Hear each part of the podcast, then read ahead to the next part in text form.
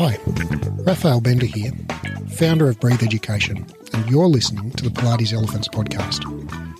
There are many things that are awesome about the Pilates industry. However, many of the practices that we take for granted are out of date, illogical, or just plain pseudoscientific. These are the elephants in the room, and I'm here to talk about them openly and honestly, and with a couple of F bombs thrown in for good measure. Pilates Elephants is about debunking the myths and giving you science based tools to become a better, happier, and more fearless teacher who really fucking knows your stuff.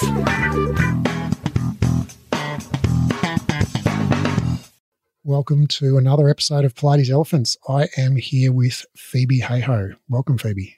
Hey, Raf. How are you? I'm really glad to be here with you. Nice, Me nice too. to uh, nice to have this conversation. I'm looking forward to it. Um, so, Phoebe, you know, I'm looking forward to this conversation because we've we we actually were going to talk about something completely different, but just as we were texting back and forth, um, you know, just finalizing exactly what we're going to talk about, you just dropped this bomb of like, oh, by the way, I'm selling my studio at the moment. And I was like, oh, we've got to talk about that. Let's talk about you selling your studio. Um, so this is a, an amazing opportunity for us to kind of catch, you know, catch you in the act of selling your studio in the moment. Like it's not the deal hasn't gone through yet. Um, yeah, and so to sort of catch your, you know, your thoughts, your emotions, your reflections, you know, your experience of this process while it's totally present for you. So, um, yeah, I want to go back and ask you all about your journey of studio ownership and all the rest of it. Um, but before we do that, uh, would you kindly introduce yourself? Yeah, sure. um, hey, I'm Phoebe. I own a studio in Auckland, New Zealand, which is called Matworks Pilates. Um, it originally started as a mat only uh, offering, so hence the name. but we now have studio equipment where we teach on reformers, Cadillac, barrel, chair. Um, yeah, I am an ex professional dancer and kind of actually fell into the Pilates industry by accident, as dancers often do. um, and so it's been a really interesting journey of um, starting out with something that you just happen to be good at but don't necessarily love, um, and turning into a, a lifelong love. So, yeah, I'm Hmm. really keen to to tell you more. So this was sort of like the arranged marriage where you fell in love after after the wedding. yeah, totally. Only took 10 years. Just kidding. Um, all right, so uh, so tell me about I mean, because I, I the reason I I think this conversation is so valuable. Well, firstly, I'm just really fascinated by Pilates business, and so I just thought, wow, this is an amazing opportunity for my personal interest to understand your journey. But I think that you know something I've observed in a lot of instructors uh, is that you know a lot of us have this kind of ambition or desire to open our own studio at one point. That's you know a lot of us you know, dream of that, and uh, I think you know before I opened a studio, I didn't know what the fuck was going to be like. I, I had no idea. Um, and I think that's the case for a lot of us. so, For sure. um, so yeah, so I, I really want to um, just have a frank discussion about the the ups and downs, the, the highs and lows of owning a studio, and and your journey, and what you know why you got into it, why you're getting out of it, you know what you would do different if you had your time over, you know your advice, tips, and tricks for new people, you know considering it, um, all of that kind of stuff. Um, so yeah, so tell us like how long did have you had the studio, and and why you know tell us about the what kind of the the the genesis of it. yeah, cool. Um, all right. Well, I have owned Matworks for seven years now, but I've been instructing for about 10. Um, and basically, I went to dance school in Auckland, um, got a degree in contemporary dance, um, and then was faced with the big wide world and what do I do with myself now in a tiny country where there is one full time dance company which has six jobs available and doesn't have to change its dancers every year. Um, so I started freelancing and uh, was at a workshop actually with a friend who was an, a Pilates instructor. In Auckland, and she was just telling me about how great it was as a career because she could teach early in the morning and then go do her dance rehearsals during the midday and then go back to work again in the evening. And it just meant that she was getting a decent amount of money, but not having to work ridiculously long hours and miss out on rehearsals or classes. So I was like, oh, yeah, that sounds like a really good time. Like, maybe I should look into this myself. And at the time, my only experience of Pilates was that I'd done a couple of mat classes uh, with a lady that we used to call Nana at, dance school. and my impression of it was that you basically just lie on the ground whilst somebody talks to you about sleeping kittens. and sounds, sounds pretty accurate. Yeah. not. Try not to disturb the sleeping kitten. Um, so so yeah, I was kind of I don't know going into it with like a bit of a blank slate, I guess, and um, didn't really know what to expect. And I got this awesome opportunity to have some in-house training with a company in Auckland, um, and basically they trained you for a month on all five apparatus, and uh, you didn't get paid during that month, but then as soon as you started working, you got paid and you just had to commit to the company for a year and a half and that paid for your training. So it was really like so so risk free going into it. You didn't have to spend $5,000 straight off the bat and then pay that back, you know? So yeah, I did that and uh you know, I enjoyed it to a certain extent, I think, because I um, am a real people person. I really love like connecting with people, and that was the side of the teaching that I really enjoyed. And I think I was just naturally good at it as well. Um, and you always kind of enjoy something that you're good at more, don't you? I actually um, I started my first business when I was 16 years old, and I really wanted to go to Germany on a school trip. And my mum said to me, if you want to go, then you have to fund your own way there. So I was like, God, how am I going to make like $6,000 in six months' time? And she said to me, Why don't you just teach dance to some kids?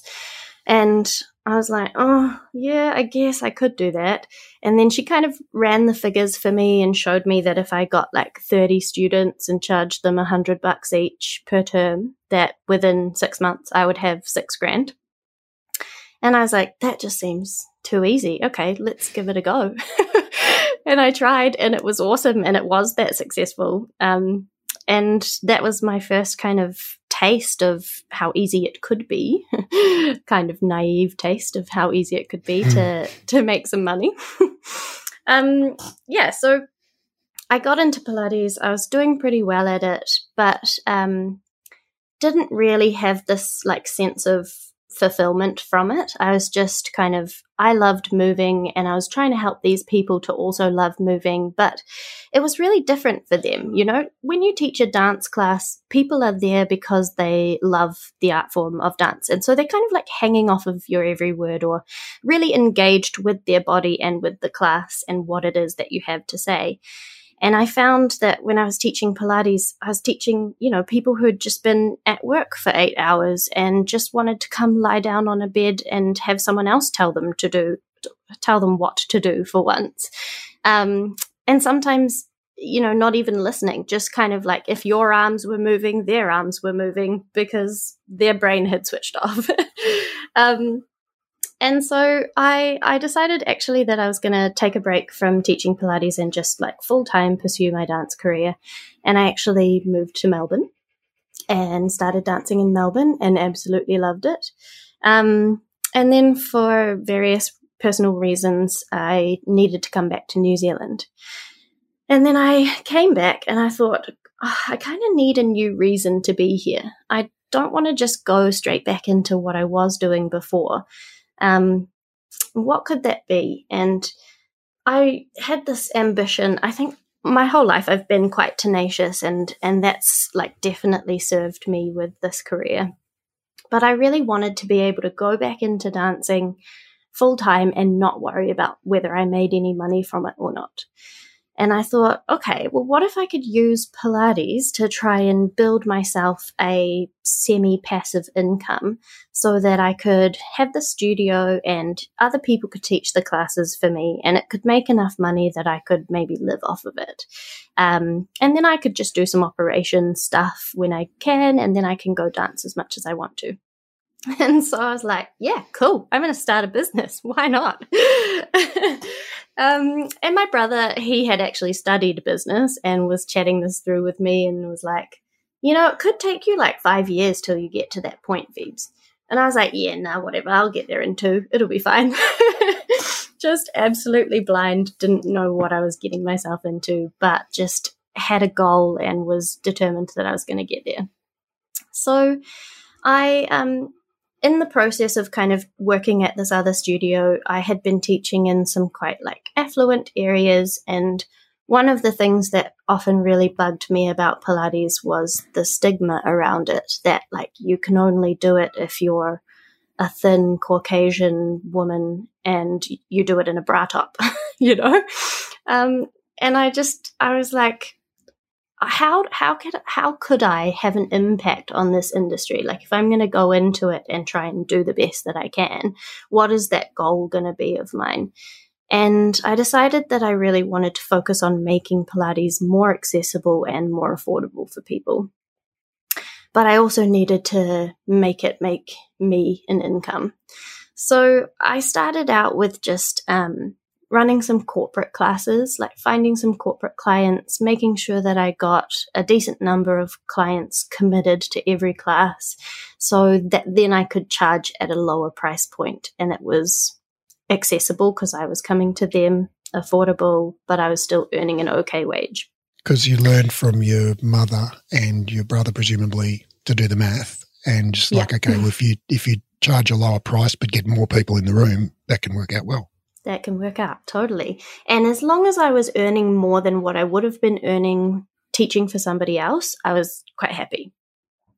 So I started with that. Then I also started doing some one on ones in people's homes, and they were kind of, you know, various people that I had maybe met at a corporate class who then wanted to do a one on one session. And I charged more than what I would have earned if I was teaching by myself, but not as much as what someone would have paid if they were going to a studio, mm-hmm. because I felt that those costs that are built in from owning a studio weren't applicable. Um, and so that was suiting me quite well. And I, I ran the business for my first year completely by myself. And I think um, in and at this stage, you did you didn't have a premises. This was just you teaching no corporates premise in people's homes. Literally living out of my car. Yeah, my car was an absolute bombshell. And like to give you some funny visuals, um, I decided that I really wanted a set of foam rollers because I loved foam rollers. And, you know, I was only doing mat with people. So I was like, I want a tool. I bought these, this set of 10 foam rollers. And you know how yoga mats come with like a strap around them? I took the straps off my yoga mats and I tied them to the end of the foam rollers so they now had a handle. And I fit 10 foam rollers in one hand and then a massive suitcase full of mats in the other. And I was just like mm. power walking along Queen Street with these foam rollers over my shoulder. I just must have looked like a lunatic. Probably still do, but whatever. Um, yeah, so I was doing that. I was doing the one on ones. Um, and then in my first year, I managed to make like $35,000. And for me, having come off like $17,000 the year prior, I was like, wow, look at me go. I managed to double my income. This is awesome. And so you were like, how, roughly how many hours, hours a week were you teaching at this point? At that point, I reckon I was doing about 20 to 25. And is that including the travel time? Yes. And to put it into perspective, I charged only like $60 a one on one. And I tried to get most of my stuff in the city so that I could have less time traveling between. And I mm-hmm. did manage to get like some people within the same building, for example, and be able to run them back to back. And what's the population of Auckland? Oh, no idea. like I'm gonna my guess would be like a million ish. Yeah, I think it's a million ish. Yeah. Okay yeah, so it was going okay. And then I just thought to myself um, over the summertime, how how can I get some more clients? I really need to get some more clients. I'm not reaching my goal fast enough, and I'd love to be able to start employing people at some point. And I was doing some research online, and I researched about um, boot camps for whatever reason.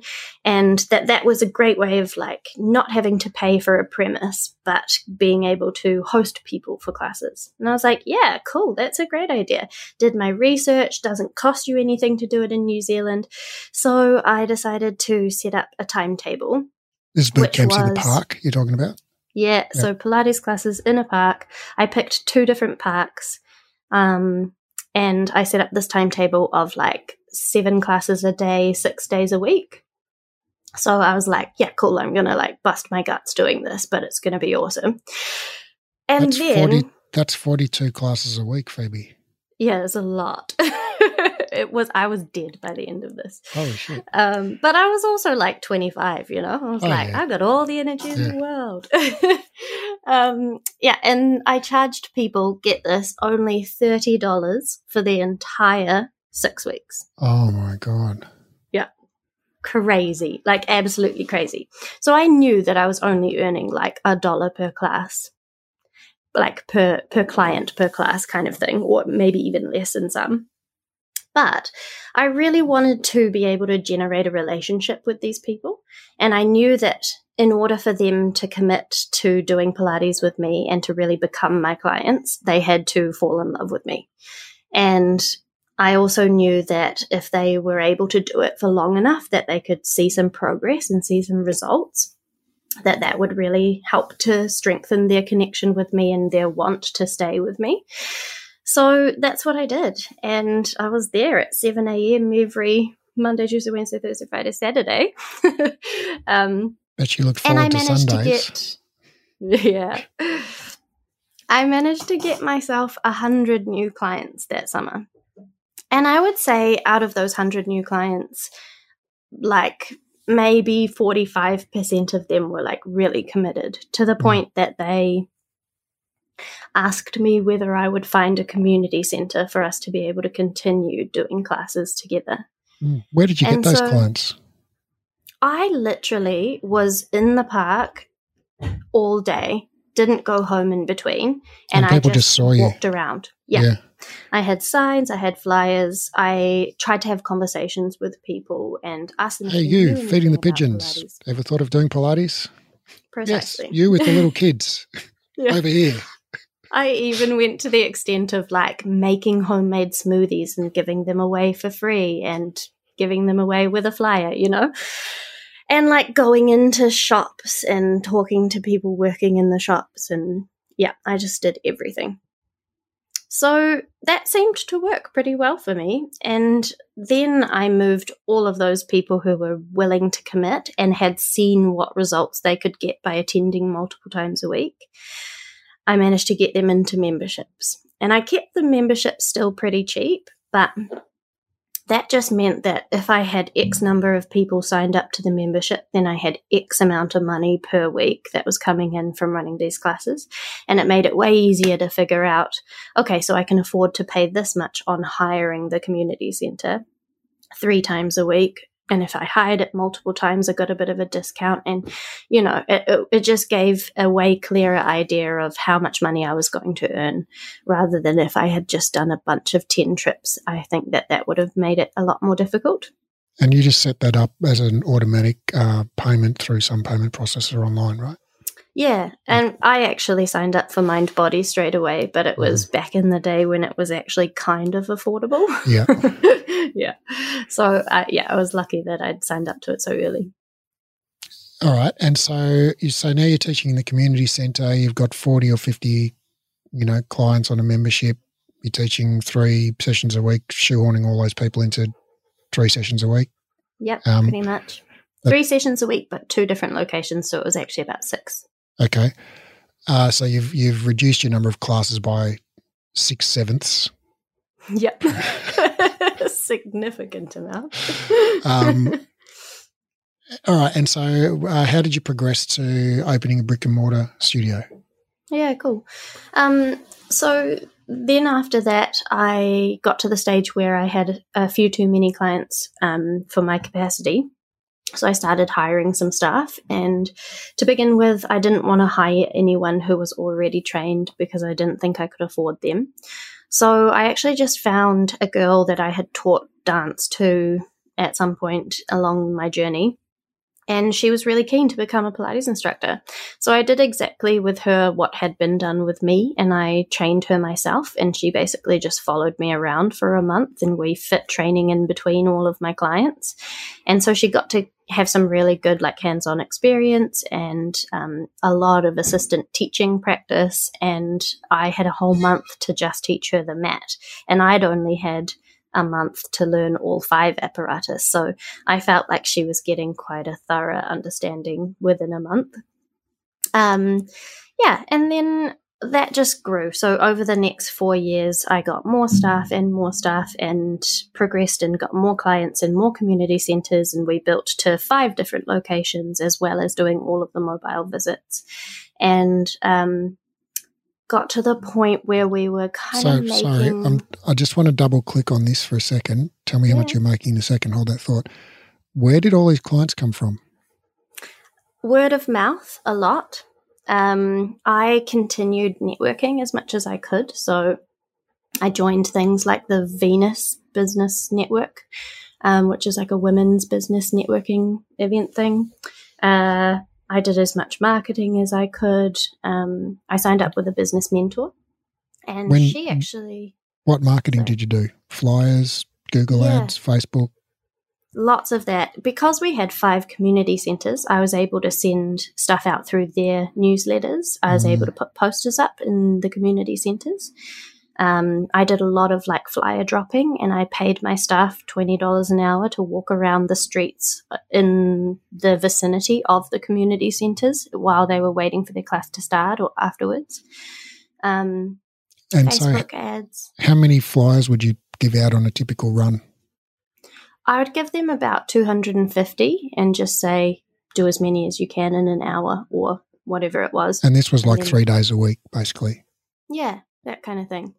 And so we you, we had a so I, map that they would mark off where they had gone.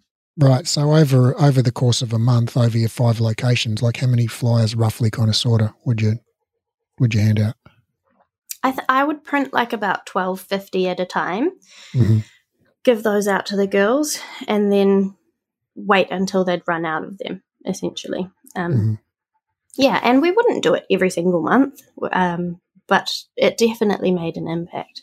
Mm-hmm and then Facebook as well. And then you were you were just going to um, uh, tell me how much you were earning. Yeah, so we managed to go from my measly thirty-ish grand in the first year um, to seventy-two in the second, and one hundred and eighteen by the third. And this is turnover, so like what we brought into the business. And then by the fourth year, uh, that was when I had this opportunity come about to be able to purchase a studio. Um, and um, so, sorry, at that point, with the when you're at 118 in revenue, mm. how much of that roughly kind of sort of was profit at the end of the year? Because you're paying these instructors and you're buying flyers and you're paying for Facebook ads and buying renting halls and all the rest of it. So once you've done all of that, how much was left over? Yeah, absolutely. Um, I managed to make a profit of about 12 grand the first two years after having paid all my expenses and myself. And in the third year, we just broke even. Mm-hmm. So, um, but we you were paid for your teaching, though. I was paid for my teaching. Yeah, yeah. I wasn't making the mega bucks, um, and I definitely wasn't making the like passive income that I thought I would. But I was still happy that it was growing. Yeah. Yeah. And I think uh, my experience also is growth often comes at the expense of profit. Mm. Absolutely, especially because the more money that you put into marketing, that that's kind of um, one of those things that brings about something positive the next year. Yeah. If you spend more this year, you'll get the results next year. So you don't always see it in the same profit and loss. Yeah. All right. And so you, you did that for four years. Yeah and and then yes, how did the opportunity come up, or why did you decide you wanted to open a, a brick and mortar place of your own? So uh, like I said, my brother, he actually studied finance and business. Um, and he, in the same year that I bought my studio, just bought his first company. And I was talking to him about this, and I was like, why did you buy somebody else's business instead of starting your own? And he just explained, well, you know, the business is already making money. It's hopefully already generating a profit. And so you get to go yes, you have to take a big loan to be able to buy it, but you get to go straight into yeah. earning yourself a wage and earning money to be able to pay that loan back. And so he was like, you know, somebody else has done all of the hard work for you. Just think back about like mm. all that time you spent in the park handing out flyers. Mm. Somebody's already done that. Yeah. And you just get to step into something and use your skill set to make it better and hopefully be able to make it even more profitable. And I thought, oh, yeah, that makes a lot of sense. Like, why didn't I just do that? and, but also, I didn't really have an appetite for risk when I was 25 years old. I wasn't about to go get a $30,000 loan and be able to start my own business with a loan. Like, I actually started my business with zero money whatsoever and I just started with one on ones and I uh, did enough one on ones until I needed to buy some mats and then I saved up enough money to buy mats and then I did it. And so I always, it was a very slow journey because I never wanted to get myself into debt. So I always had to wait until I'd made enough money to be able to afford the next thing. Mm-hmm. I think that that was a really valuable life lesson to learn and to go through something that's challenging like that. But then um, I, I guess I was just scrolling through Facebook one day and this studio came up. Um, say uh, this post came up from a studio owner in Remuera saying that she was wanting to sell her business and was anyone interested in buying it. Um, and I think it was like, here's the trade me link. Uh, and so I just kind of had had these conversations with my brother, could see the benefit of buying another business and talked to him about it and was like, "What do you reckon? Should I should I inquire? Like, I kind of feel like I'm ready for a new challenge." And I also feel like this business is actually ticking away pretty nicely right now to the point that I could actually step out and not be teaching as much. I've got the infrastructure around it that I could do that. So um, he was like, Oh, absolutely. Every opportunity is worth pursuing. You just have to hold it lightly because you don't want to get your heart so set on the idea that you're going to own this business and then have it not not come to pass. So I I did do that. I inquired. I always kept it in the back of my mind that I might not want to buy this business or she might not want me to own it. And the more I looked into it, the more I could see all of these different areas where I thought I could make a big impact and all of the benefits that would come from owning a studio. And um, and and basically it was my ticket to being able to get that passive income that I always wanted because I'd only managed to squeeze so much out of the mm. existing business that I had. But if I doubled the amount of turnover and then saved some costs like on Mind Body where you know, I could be paying for it twice per studio, or I could just link them together and pay for it once. And all these other kind of similar costs yeah, that could have right, because each extra location in Mind Body, it's all coming back to me now. Each extra yeah. location is a whole other instance that you have to pay for of Mind Body. Yeah, you had five locations. totally. Yeah. So I, I just, I had a workaround instead of um, having those five different locations, I had one location, but the name of the class was the location. Uh-huh. It was a street address. And Life so, hack. yeah, that made it way easier, especially because it wasn't like 20 classes a week at yeah. one location, you know, it was yeah. only like three or four. Yeah. All right. Yeah. And so, so you you uh, looked at this um, Pilates studio that you're interested in buying, and you did the maths, and you realised that uh, with the economy of scale, you could run more classes with the same fixed ascent. Well, you know, obviously some of your overhead, overheads go up, but basically the rent, you know, was fixed or the uh, whatever lease. Um, and so you figured, ah, here's my opportunity to make that the the proverbial passive income. Yeah. Um, and so, what year was this, by the way? So I bought the studio in 2018, halfway through the year. Uh-huh. And then I ran them separately for a year. Huh. You um, ran both the the, the, the community centres and the studio. Yeah. And the reason I decided to do that actually was because of some of my brother's advice, which was basically not to rock the boat in the yeah. new studio until they had a relationship with you.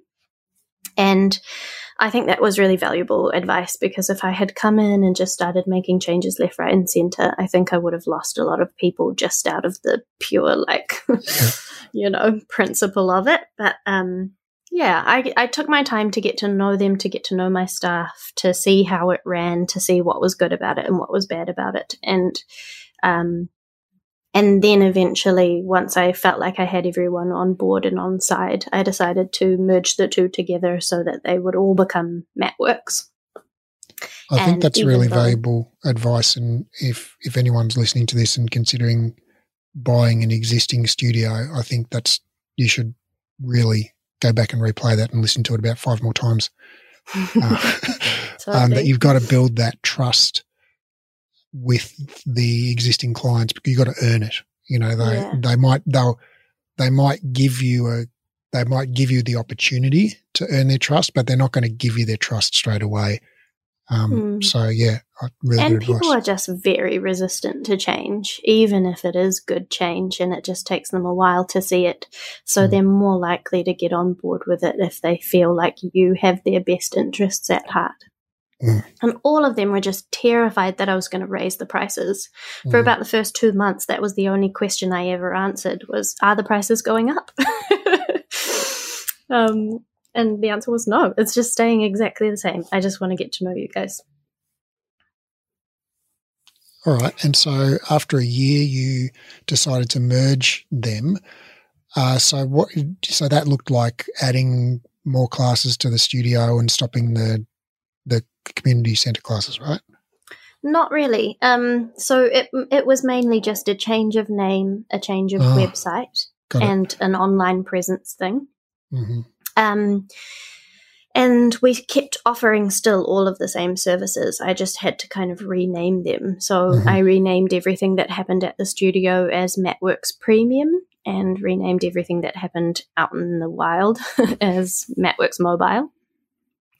Um, yeah, and and that kind of worked, but it also kind of confused people. And I would say that there are still some people who are like, "What's MatWorks Mobile? I don't get it," you know.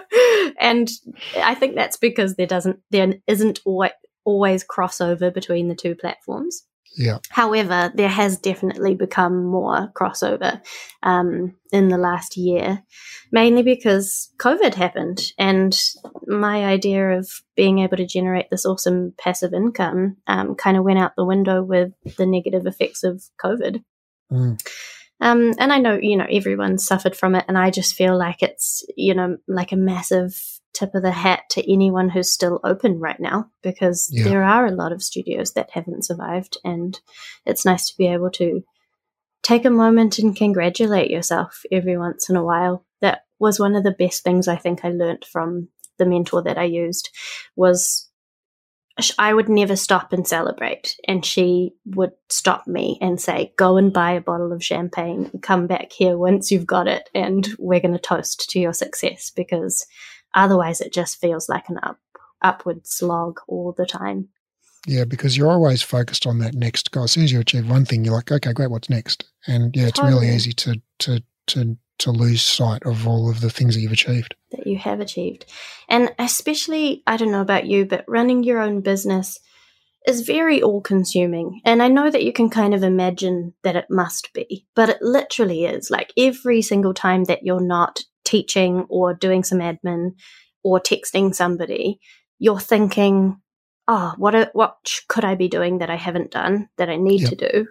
Or how can I make this better? Or, oh, I've got this idea. How can I implement that? And literally, it's quite hard to actually just switch it off for a mm. moment and have some downtime. Um, so yeah, to to actually celebrate the things that you have achieved is super important. Mm. Sounds like some of the things that you achieved uh, from the sounds of things were, I mean, okay, I think passive income. I reckon that's a bit of a myth, actually. But yeah, um, sorry if you're listening to this. That's just broken your heart. Um, uh, I, but I think some of the things that you did, it sounds like you really did do well. Were because you did create not a passive income machine because that's I don't think that's real, but I think you created a machine that worked to a large extent without you having to be the one, you know, pushing it the whole time. So it sounds like you had people that did a lot of the grunt work for you in terms of I don't know. I'm just guessing here, cleaning, admin, I don't know, whatever. yeah. But um, uh, yeah. So so what what did your what did your job description look like? Now I know you know. I mean, I know you like you said, you're thinking about it all the time. But it's like, Mm. what actual tasks were you doing on a daily basis as the business owner at that point? Um, so I had the fortunate opportunity to be able to just not teach whatsoever when I first ran, uh, when I first bought the new studio.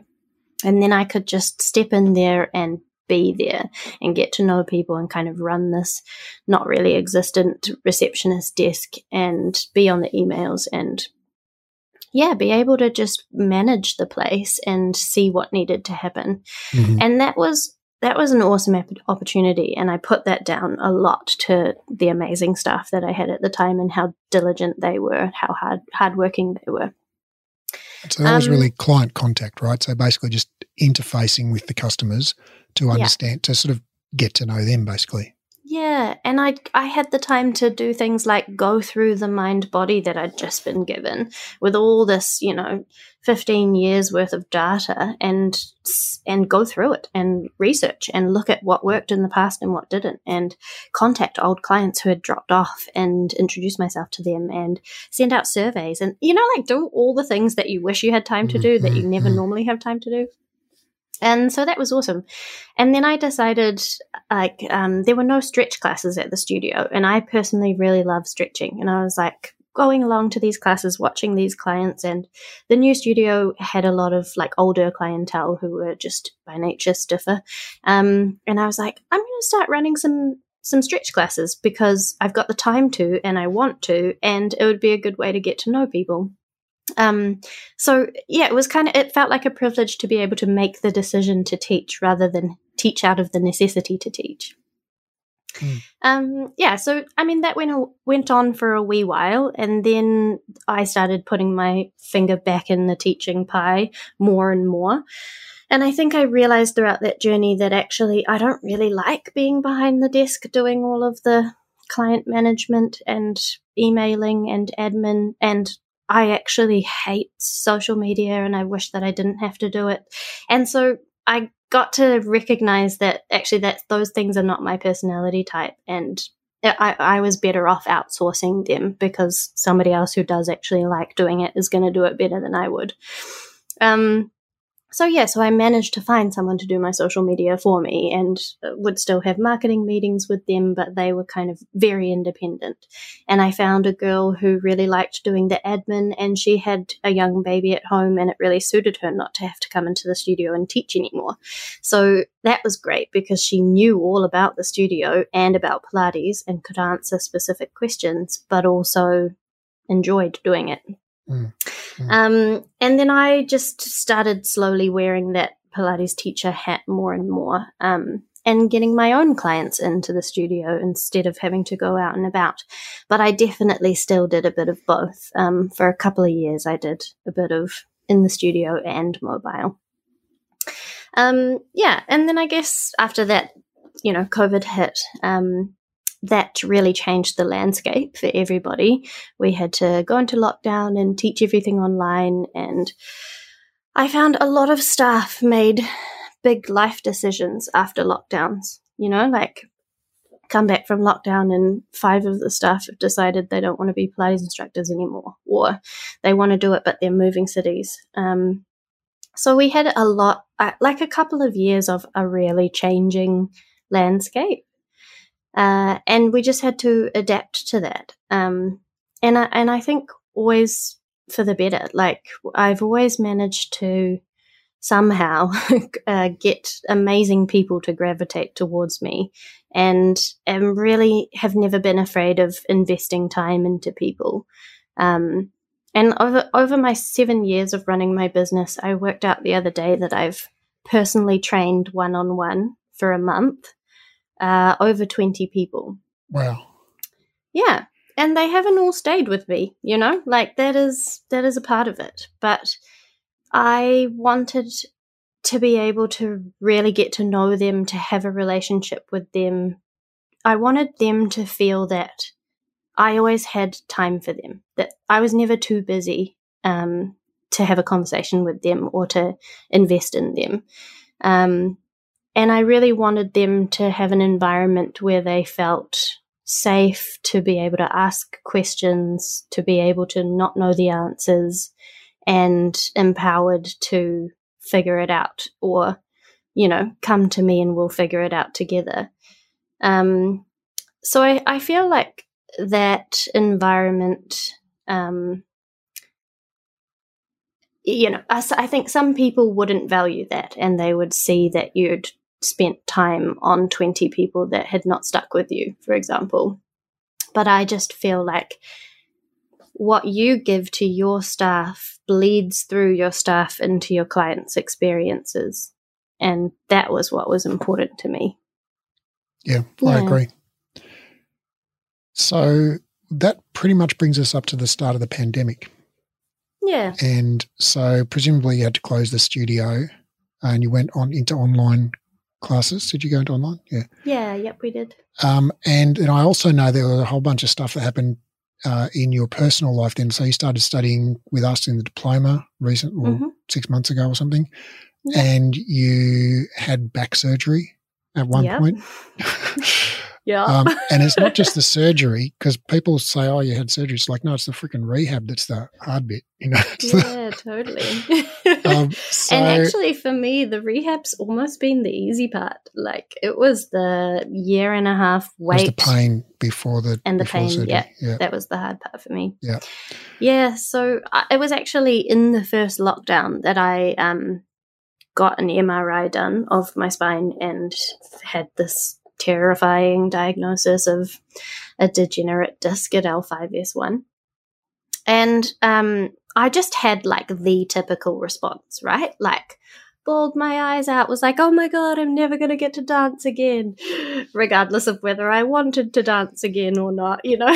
and, um, and had this weird conversation with the surgeon who said, you know, um, this has probably been going on for about 15 years, and um, uh, 30% of 30 year olds are going to have degeneration. So it might go away in six months' time, or it might not. For a lot of people in this condition, the pain will come and go, and you might have like bursts of three months worth of back pain and then none for a year or whatever. Um, but basically, let's just give it some time, see what happens, and then come back to me in six months. And if you're still really not feeling very good, we'll look at your other options. Um, so yeah, so I was like, okay, wow, can't believe that that must have been going on for like 15 years. That's a long time. Um, maybe I'll make some life changes and see if that can help. And um, decided that I would try and take a bit of time off work and start swimming as well as doing Pilates and see if the combination of swimming and Pilates made an impact. Uh, and then I went to see another surgeon for a second opinion, and he told me that he thought I was kinesiophobic and um, that I just needed to work on accepting that I was in pain and moving through it. Um, and suggested that I maybe try some PRP treatment. Um, People skills. Yeah. really great. Felt so supported. Um, so I kind of was just like a bit, feeling a bit like I was on my own with it and not really sure where to head to. Um, so I just kept kept going. Really, like I was just like, it's, oh well. It's funny that I mean, I, it could well be that what both of those surgeons said was, you know, in one sense, factually accurate. Now, I, I can't make a judgment on the kinesiophobia thing, but you know, it may well be that it was factually, factually accurate, but it was whether it was or wasn't accurate, it was delivered in such a way that it had a massive negative effect on your confidence and your self efficacy. Self efficacy, absolutely. Yeah. So it's like the fact that that it was true or not is almost becomes irrelevant to mm-hmm. to the outcome of that conversation. Yeah, yeah, and it makes you reflect on how important it is uh, your delivery of information yeah. and and yeah, and recognizing that the human in front of you has emotions that need addressing. They can't just yeah. be given facts and left to it. Yeah. Yeah. Um, so then I spent like another year and a half basically um, having a big fight with ACC about whether my current state was caused by an accident or not and uh, bawling my ACC? eyes out. Uh, ACC is accident compensation in New right. Zealand. So government um, mm-hmm. pay for your treatment if it is an injury or an accident. Um, yeah, and they and because this first surgeon had said, "Oh, this is degeneration," they had decided that that was not worth covering. Yeah. Um. So yeah, I was bawling my eyes out every time I got a, another decline letter from them, and that went on for about a year, which was a really taxing process. And in in the same time, the pain started getting a lot worse and a lot more disabling. And looking back on it now, I think a lot of that had to do with my mindset. And the stress um, of dealing with the freaking ACC. Yeah, and that stress, totally. Um, and so I, I ended up on some pain medication, which actually made me depressed, but I didn't realize that it was making me depressed because I didn't know that that was a side effect of it. So I spent about eight months kind of doing barely nothing, teaching a couple of classes a day just to make sure I had a finger in the pie. But um, a lot of that time was just like spent in my bed feeling sorry for myself. Um, and then I finally talked to somebody about it and realized that the medication was playing a massive role um, and got my medication changed and started to feel a lot better pr- pretty wow. instantly just from the difference of medication. You you uh, started down a road of like in towards a really dark place. Yeah, yeah, totally. Like you got some very bad medical support, and then you had those A double C, you know, bureaucrats fuck you around. Mm-hmm. and, you know, then you had this medication that made you depressed. It's like you were heading towards like, you know, serious chronic pain situation. Yeah, absolutely. And it was a bizarre experience for me because I'm fortunate enough to never have experienced depression before that in my life. And not even really struggled with my mental health that much. And I know that I'm very much not the norm there.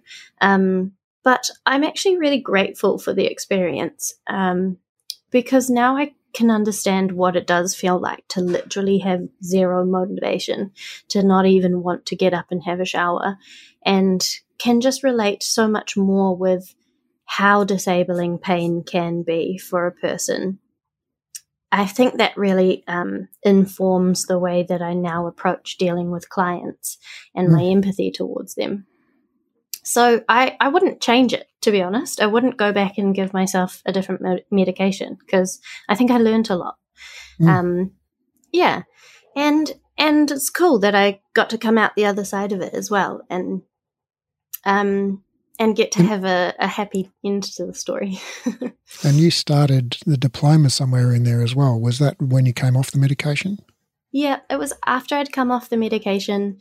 I'd managed, once I got off the medic- medication, I'd managed to start teaching a bit more again and was enjoying being back at work. And um, one of my staff members, shout out to Ruchi, she uh, did the diploma. Shout out Ruchi it was it was a funny journey actually towards that where during the first lockdown in New Zealand, uh, something popped up on my Facebook from Breathe Education saying, Hey, you're sitting around doing nothing during lockdown. Why not do this anatomy course? It's free. Here's the link. So I was busy writing a newsletter to my staff members about what they should do with their time off, and uh, that came up. So I sent it off to them and I said, hey, use your time wisely. Here you go, learn something. And Ruchi signed up to it and absolutely loved what she learnt and then found you guys and um, decided, I'm going to start this diploma. And so she kept it quite hush hush. I'm, I, thinking back on it, I'm like, how did you keep all that information to yourself for so long? but she just kind of trucked away at it and enjoyed it and mentioned things to me every once in a while. And while I was going through this really rough time, she would occasionally send me nice little like screenshots of one of the pages of her lecture notes from that week that applied to me and tried to give me little like tidbits of information that she thought might be helpful. And then another of my staff members, um, who's also doing the diploma with me right now, Emily Moffat, she had been Shout in the Emily. UK. Shout out Emily. Whoop whoop. Best staff member ever. Ever.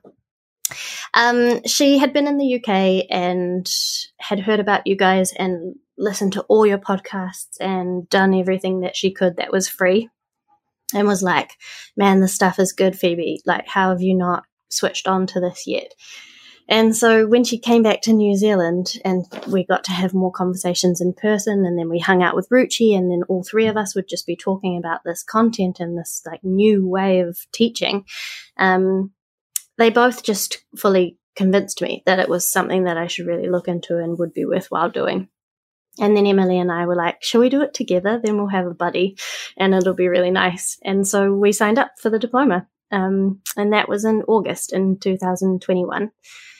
And we'd just gone into another lockdown here in New Zealand. So it was actually awesome timing because both of us were just sitting at home teaching kind of one, two classes a day online and spending the rest of our time devoted to learning this new stuff, which I think was particularly helpful for the first module we did, which was the lower extremity. There's a lot of content in there, but it's so great. So it was nice to have the time to be able to get your head around it. And then I finally went in for surgery uh, in November um, of 2021. So I kind of expected that I would have like, I don't know why, but I thought I'd be in bed for like six months, you know, like unable to move, just like pass me this, pass me that. I've just had back surgery.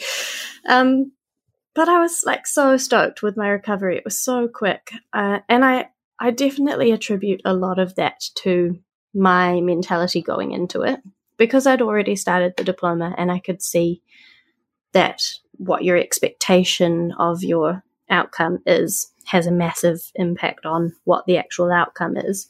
I just knew that if I went into it with this really positive mindset and just knew or just told myself like this was going to be life changing and this was going to make a huge difference to my pain, that I would be better off. And there was no harm from thinking like that. So that's what I did. And I, I ended up with a different surgeon to the other two that I had seen, um, one that I had much better rapport with. And he just gave me really great advice. Like, my only goal for the first six weeks was to try and be able to walk for an hour a day on flat ground by six weeks.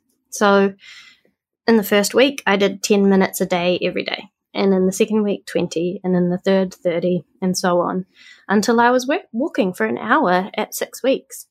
And just doing that simple motion like gets everything that needs to be strong Yeah. stronger and gives your tummy time to relax. I was unfortunate that i had a, a anterior approach to my surgery so i have a nice big scar down my tummy whereas i guess most people would have a um, posterior approach.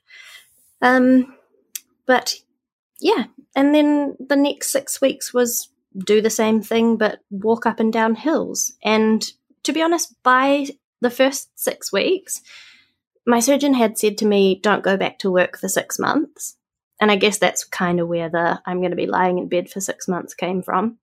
Um, but by the first six weeks, I felt so good that I was like, you know what? Screw it. I'm going to go back to work. I'm going to take it easy and I'm not going to demonstrate a whole bunch of stuff. But to be honest, the majority of my work anyway is standing around, walking up and down a room, talking to people. So I did. And I think that that really sped everything up for me because instead of lying on a couch all day long and going for one walk a day, I was walking around all day long and then sitting mm. down for a short period of time. I think a lot of times those um, post surgical rehab recommendations are very over conservative. I was told um, after my shoulder surgery, don't lift anything above four kilos uh, for the hmm. first six months. It's like I'm doing freaking full body weight pull ups with a 16 kilo kettlebell at like five months, you know. So that's it, ridiculous. Yeah, it is ridiculous. Um, all right. And so, so when, you know, so the studio got to a point just before the pandemic where it was self sufficient. You were teaching, so you were getting paid for what you were teaching. It was making a, you know, break even or a little bit better. And then the pandemic hit, presumably just everything went to shit. And, you know, it's like one nostril above water, you know, for the, I'm, just, I'm guessing here, but that was, that was the experience of a lot of people, I think. Was that, yeah, was that I think so. how it worked um, out for you? I we were slightly better off than that. I like we definitely got some funding from the government, which made a difference. Um, what year was that? 2020 because I'd just merged the two companies together, uh, we had that higher turnover in the get go and mm-hmm. then mm-hmm. higher staff expenses as well mm-hmm. to match, and then a similar amount of profit at the bottom. Mm-hmm. And so then in that first 2020 year, we basically just did half of everything. Mm-hmm. So we did worse off in general, and it would have been nicer if we'd done the double, but we didn't uh, completely crash and burn. Uh, I managed to match all of the expenses with how much we were earning, if that makes sense. Mm, well and done. we didn't have to pay for community centres because we weren't using yeah. them, and you know. Yeah. Mm.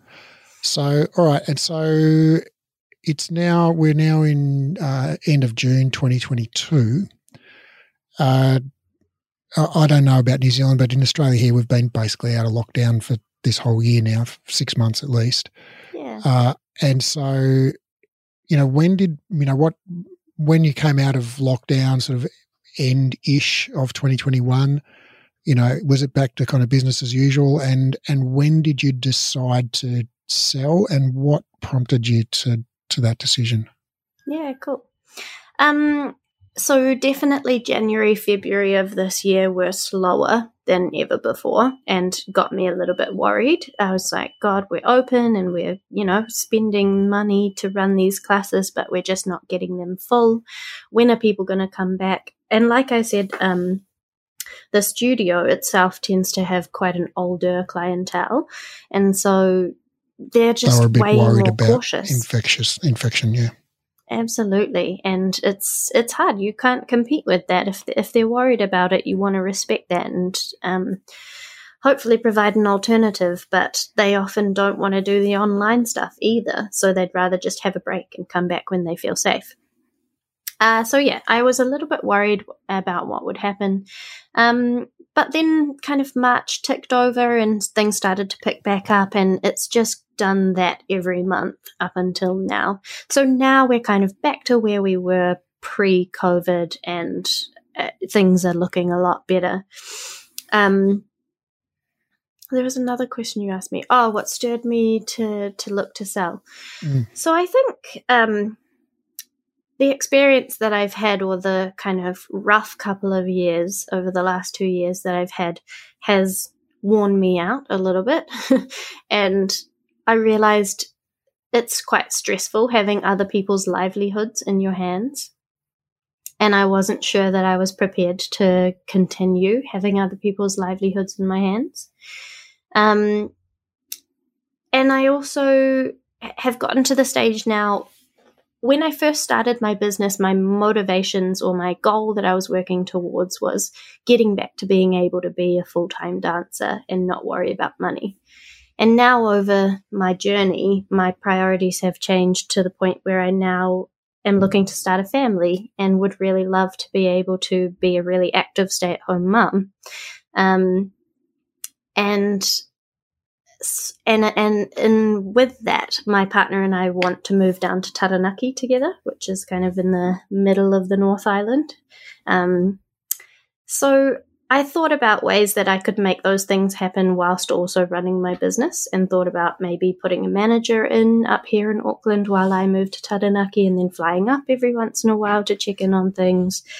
Um, and that's totally plausible and possible but I wouldn't have the sweet relief that I'm hoping that I'm going to have of laying down in my bed at night and not having anything to worry about, or mm-hmm. any person text me on a Saturday morning saying that they're locked out of somewhere, or mm-hmm. Mm-hmm. someone texts me to say that they're sick and they can't find cover and now it's your problem. Uh, yeah, so I think I've just reached the stage where I feel like I've um, achieved a lot of the things that I wanted to achieve and am ready to move into a different type of challenge for my life. And part of that is also that along the way, I really enjoyed all of the training that I did of teachers and realized that that is really rewarding to be able to educate people who are really interested in what it is that they're learning. Sure um. I'm sure you can relate. uh, and for a while, I thought, you know, maybe that was where I wanted to head. Maybe I would start a teacher training business myself, and that would be my next venture. And then I think I found you guys, and I realized that you're just already doing such a bloody good job at it. I was like, why, why start something that would compete with Breathe when you could just join them, you know? So I think one of my ambitions is to to be able to teach with you guys or be associated with you in some way, shape, or form. And the other ambition is I really enjoy teaching one on ones and I really love applying everything that I've learned, um, particularly to one on ones. I think uh, that my teaching of classes has improved dramatically through my training with you, but I get a certain sense of joy from sharing a journey with someone who's struggling, who's going through pain, going through those challenges with them, and being able to celebrate in their successes with them too at the end. And you just get to know people so much better when you're working with them one on one in ways that you can't can't quite connect with people in classes. And I think that's yeah, that's where my love is. So who hmm. knows what the next wee while looks like, but I know it's definitely going to involve movement. and I'm always going to be learning and striving for something. And maybe huh. it'll include a little baby somewhere along the way. well, I'm, you know, I'm, I'm sure that.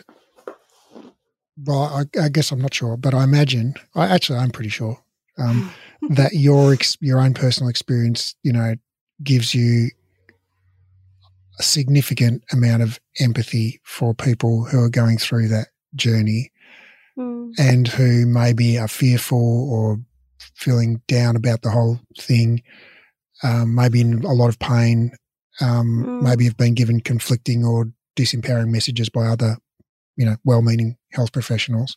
Hmm. So yeah, I can imagine that you get an enormous, enormous amount of satisfaction when you're able to help those people and watch them sort of move through that situation and get back to doing the things that they find meaningful in their life. Yeah, absolutely. And I would say, sorry to interrupt, but I I would say the the biggest thing that I've learned from doing the diploma really is is literally just around the biopsychosocial model like recognizing that that's a thing understanding what it is and then understanding the massive impact that psychosocial factors play on a person's experience of pain or experience of movement or journey in general. Um, and i would say like uh, you and i had an interview kind of after my first module and i was still at the stage where I think I asked you the question like, how much of this Pilates technique thing do we let go of? And how much do we hold on to? You know, and my the identity that I had given to Pilates was that it was this set of rules. And if you fell within these sets of set of rules, then you were doing Pilates. And if you kind of wandered outside them, then you weren't. And now my Uh, my identity that I've given to Pilates is just so much broader than that. It's it's much more like you're dealing with a human and a human comes with a lot of complicated things and those need addressing sometimes and sometimes the biggest thing that you're the biggest impact that you're going to have on them is actually just your ability to give them a simple movement and congratulate them for it or empower them to explore something themselves, whether they get it right or wrong. Not like, yay, you did three sets of footwork in three different positions and, you know, now you've graduated to the next level. Um, which is really cool. It's, it's cool to recognize and to feel so much more confident with that actually like you don't really need to sweat all the minute details if you're empowering someone and they're moving and they feel good, like you're doing your job, you're doing it bloody well. yeah, and um, even though you're still not quite yet finished the diploma, you you're almost there. But uh, yeah. it seems to me you've you've already taken all of the important all of the important uh, take home messages from it. Try. um, but you never know. We've got the shoulder coming up. There, there might, yeah. That might be different. Maybe the minutiae are important when it comes to the shoulder. Who knows? And it's not about not about psychosocial factors. Maybe it's just about strengthening specifically the subscapularis. maybe that. Maybe it is. You just have to wait and see. Um, it, it is. It is interesting, isn't it? That um, and that's been my experience of teaching the diploma and teaching over the last decade or more. That, um, you know, there's a meme that goes around on social media that I see every now and then. It's got a picture of some supermodel saying, oh, you know, looks aren't important. And then Bill Gates saying, oh, money isn't important. and, um, and then I always imagine, you know, and, uh, you know, a, someone in my situation, like I know an, a biopsychosocial practitioner saying, "Oh, anatomy is not important, alignment's not important yeah. um, for for rehabilitation." And the thing is that I've been trying to convince. I tried to convince people of that for years, and uh, it was actually that anatomy course that Ruchi signed up for in sort of March 2020 or April 2020, whenever it was, that where we had like 650 people enroll in that. It was crazy. Um, Amazing. Yeah. Um, uh, that that really um, I just did I decided to do that spontaneously because a lot of I knew a lot of instructors were sitting at home. I thought, hey, let's let's get together and connect over Zoom and geek out over anatomy just because it's fun, you know. Yeah. Um, just because I would find it fun. and so, you know, we just talked about this body part and that body part. We went into super detail about you know, cellular functioning and all the rest of it. And so we, we had a lot of fun. And and it was at that point where I, you know, through various conversations I had with people, probably Ruchi, Ruchi amongst them, that I realized that actually people, you know, just like Linda Evangelista uh, understands that even, you know, freakishly good looking people still aren't happy all the time and still have problems, you know. and just like Bill Gates realizes that money doesn't solve all problems, it solves money problems, but it doesn't solve your other problems. Mm-hmm. Um, also creates a lot of problems, right? And you know, but but it's really hard to see that from the outside, right? Mm. If you're mm. struggling to pay the rent, it's really hard to see how money wouldn't make you a bit happier, you know. um, um, and and I think same the same way for a lot of uh, movement professionals, Pilates instructors, it's really hard to see how anatomy actually isn't that important mm. for rehab until you really understand anatomy. And then you go, oh, yeah, I get it's not that actually that important. like yeah. it's interesting. It's fascinating. It's fascinating and you can geek out on it for hours. Yeah.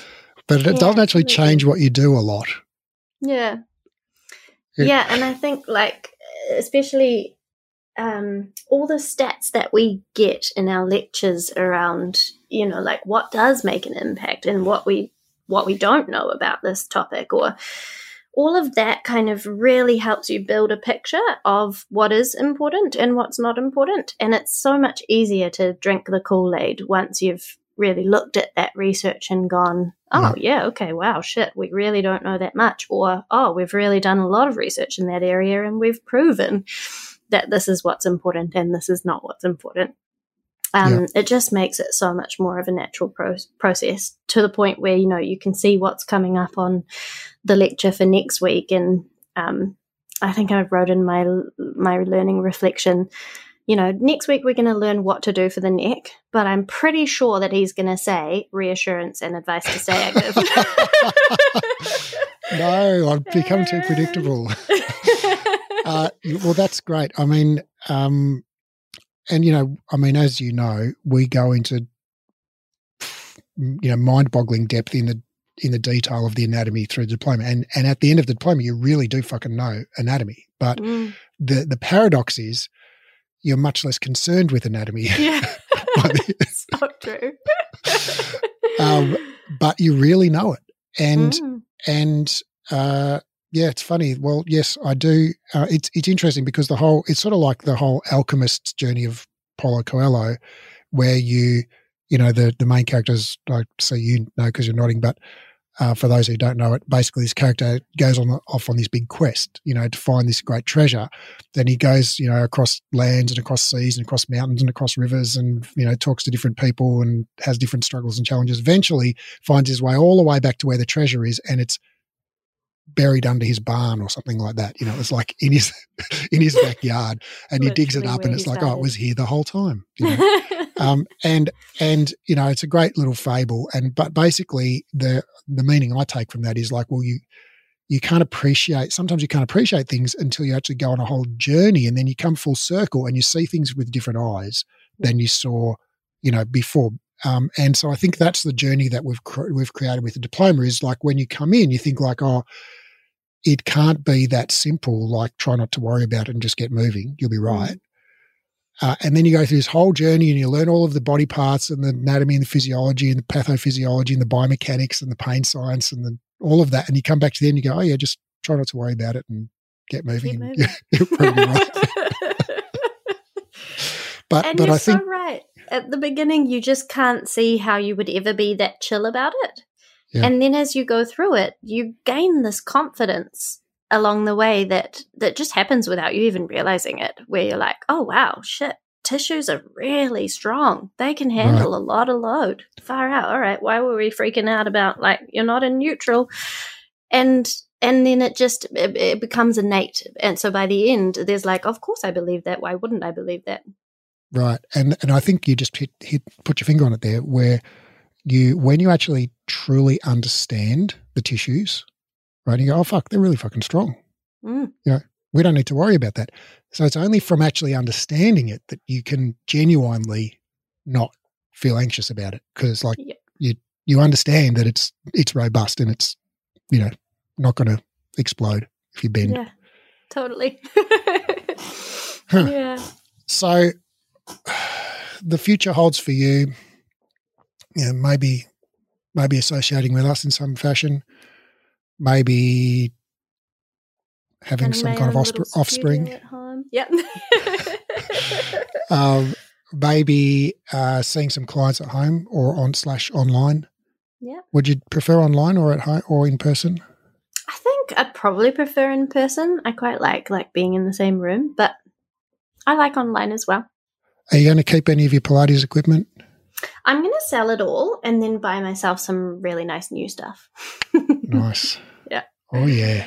Oh yeah. That's going to be have fun. A dedicated Pilates room in my house. Yes. I'm so yes. excited about it. yes, that is so awesome. I'm I'm fortunate enough to have my own space. I've got a reformer down there, a bunch of exercise equipment, so and that good. that is one of the things like that has made such a major difference to my quality of life is mm. having that dedicated space where I can just go and move.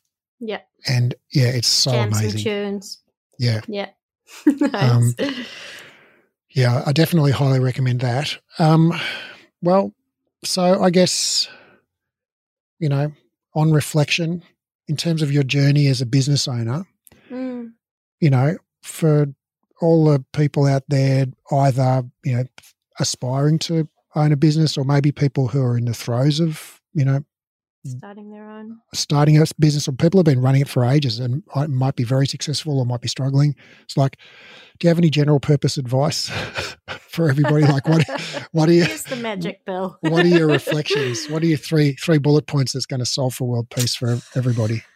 Uh, i think um I attribute a lot of my success to my tenacity. Um, just share like stubbornness, really. I'm a Taurus and I just don't take no for an answer. So I will push until it becomes what I want it to become or uh, until I get where I want it to get.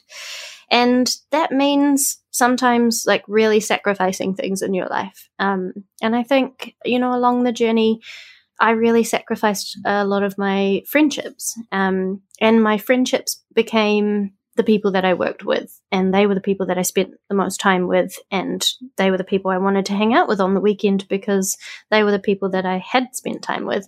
Um, and sometimes that can feel a little bit difficult to make those decisions, to make those choices of what what it is that you're going to sacrifice.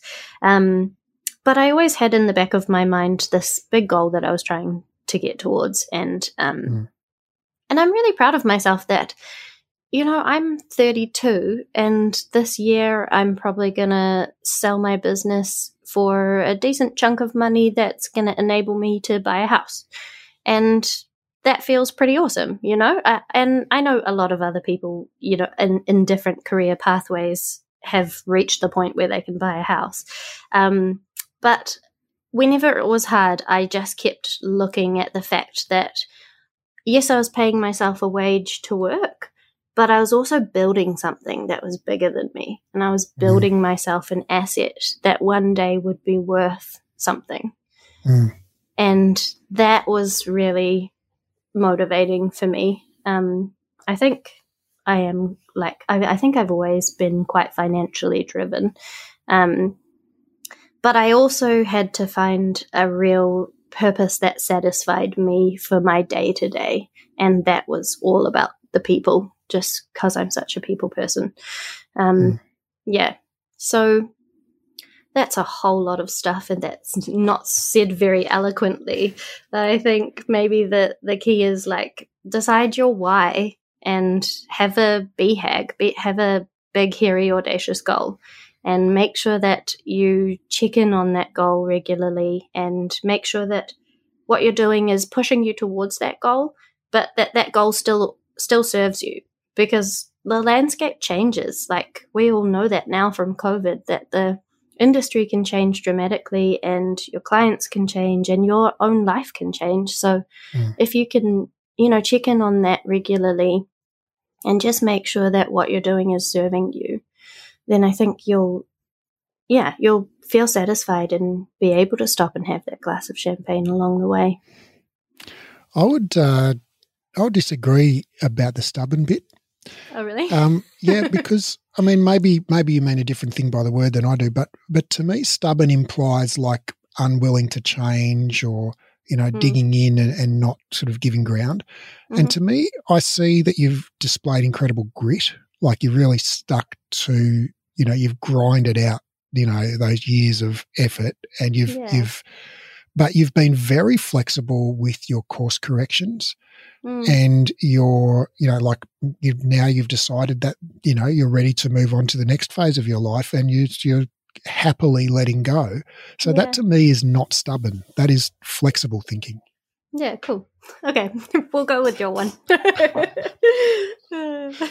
um, but I, I agree with you that uh, you know under that having having a why is really important, and I also agree with what you kind of implicitly said is that you need a selfish motivation as well as a something that's bigger than yourself. Mm. Like, I think if you're just serving others and it's like just nothing but a cost to yourself, it's like that's not a recipe for happiness. No, that's um, a recipe for burnout. right. But if you're just serving yourself and it's a cost to others, well, that's not a recipe for happiness either. I think, you know, that's, that's, that leads, that way leads, you know, spiritual bankruptcy. Mm. So I think you're right. You have to have both. And, you know, for some people, that self, um, might, you know, that self reward might be financial. For others, it might be other things, but a lifestyle, you know. Um, mm. But, but I think you've got to get something out of it personally, as well as you've got to feel like you're giving something and, and making the world a better place. And I think undoubtedly you have done that, you know, with the, the, the team that you've, you know, provided a, a, a living you know, for and that you've provided experiences and trained. And like, I'm sure, you know, Emily and Richie have, you know, they've both spoken highly of you to me. And mm. I know you've created an amazing in, you work environment there where they've each flourished. And I can mm. only imagine that your clients have, you know, got an immense amount of personal growth and satisfaction and, and benefit from the business that you created. So, you know, I mean, I don't know I don't know how I feel about the concept of legacy, but I think you've at least, you know, you've cast a pebble into the into the pond, and there's definitely ripples that extend beyond your, you know, immediate self, and those yeah. ripples will be felt, I think, by those people for a long time to come. And you know, I know when I look back at the people who've been, you know, influential in my life in a positive way, uh, a lot of them aren't aware of me. Yeah. You know, um, wow.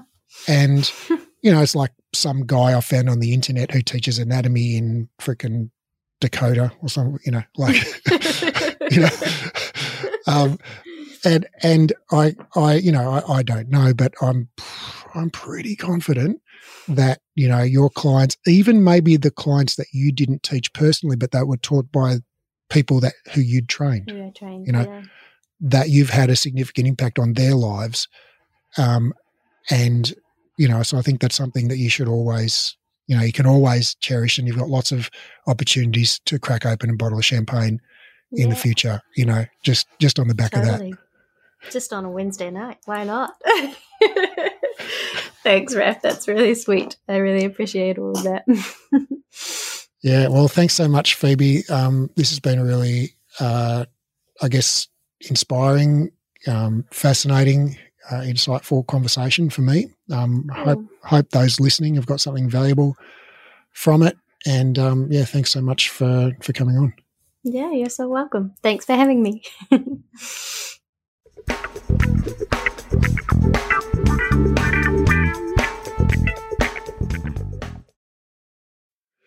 After two exercise science degrees and over a decade and a half of reading research daily, I've condensed all the current science on rehab into a program called the Clinical Exercise Specialist Rehabilitation.